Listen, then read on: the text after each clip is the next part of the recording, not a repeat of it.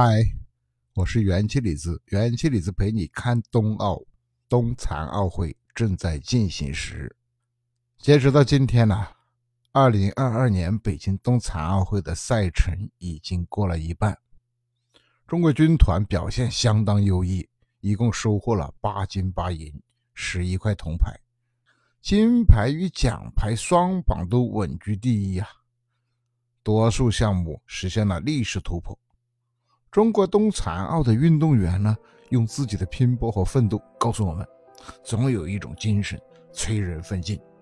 总有一种力量打动人心。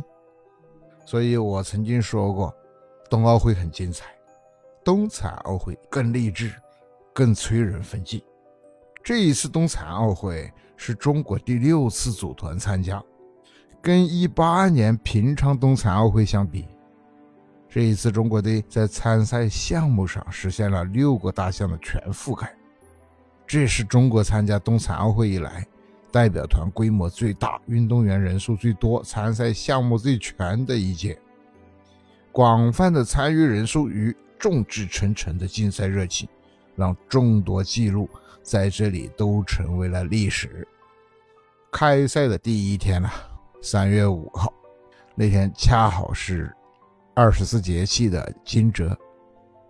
那一天，中国选手朱大庆在残奥高山滑雪女滑降视障比赛中，以1分21秒75的成绩夺得了亚军，1块银牌到手。那个时候奖牌榜就不再是林娜、破荒，随后就是更多的喜讯接踵而至。就在同一天，刘子旭的残奥冬季2项男子短距离坐姿比赛，以18分51秒5的成绩拿到了金牌。这一枚金牌对于中国队来说意义相当的特殊，这是中国代表在北京冬残奥会上的首枚金牌，也是中国残疾人选手获得的冬残奥会首枚雪上项目的金牌和首枚个人项目的金牌。刘子旭顺利开张了，队友也当仁不让啊。在随后的比赛中，中国体育代表团开幕式的旗手郭雨洁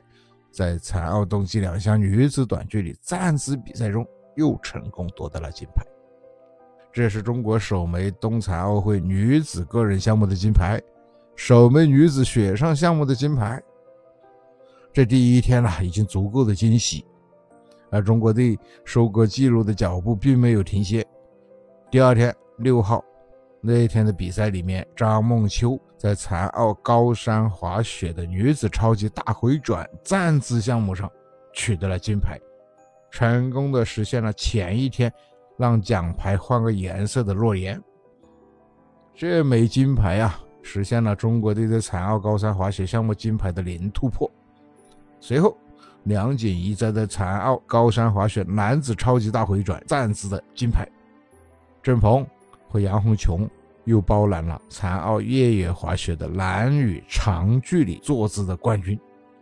其实在本届赛事之前呢，中国运动员还从未在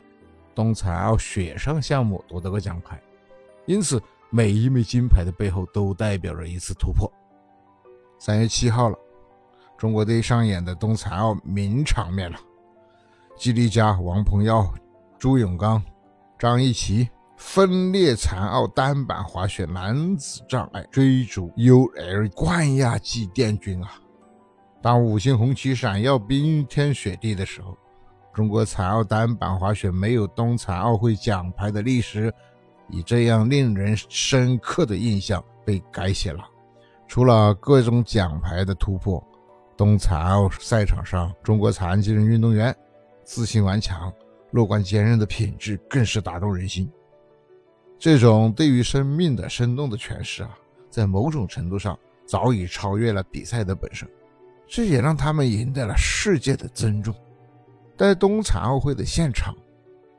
我们通过各种画面直播能看到太多生命的奇迹。当两臂空荡荡的申洪胜冲下高山，他用22年与生命顽强抗争来证明自己也可以站在冬残奥会的舞台上。当无法行走的严卓稳稳将冰壶推入靶心，他用实际行动告诉所有人，如果我可以，你们也可以。当失去右臂的刘思彤于精灵般划过奇门，他早已放下胜负，只想享受比赛，享受人生。尽管生活曾阴霾密布，尽管命运曾遭遇不公，但每一位参加冬残奥的运动员用一次次艰难的跳跃，一次次激情的冲刺和一张张真挚的笑脸，把人类坚强不屈永不放弃的进取精神定格成为一个个具体而感人的瞬间。到现在呀，整个赛程已经过了一半，故事还远远没有结束。在接下来的5天，中国体育代表团轮椅冰壶队能不能够成功卫冕？残奥冰球队首次冬残奥之旅能不能实现突破？残奥高山滑雪在迎来优势项目后，能否继续摘金夺银呢？这场自强不息、讴歌生命的乐章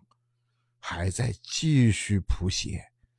请继续收听下一期，关注点赞，谢谢。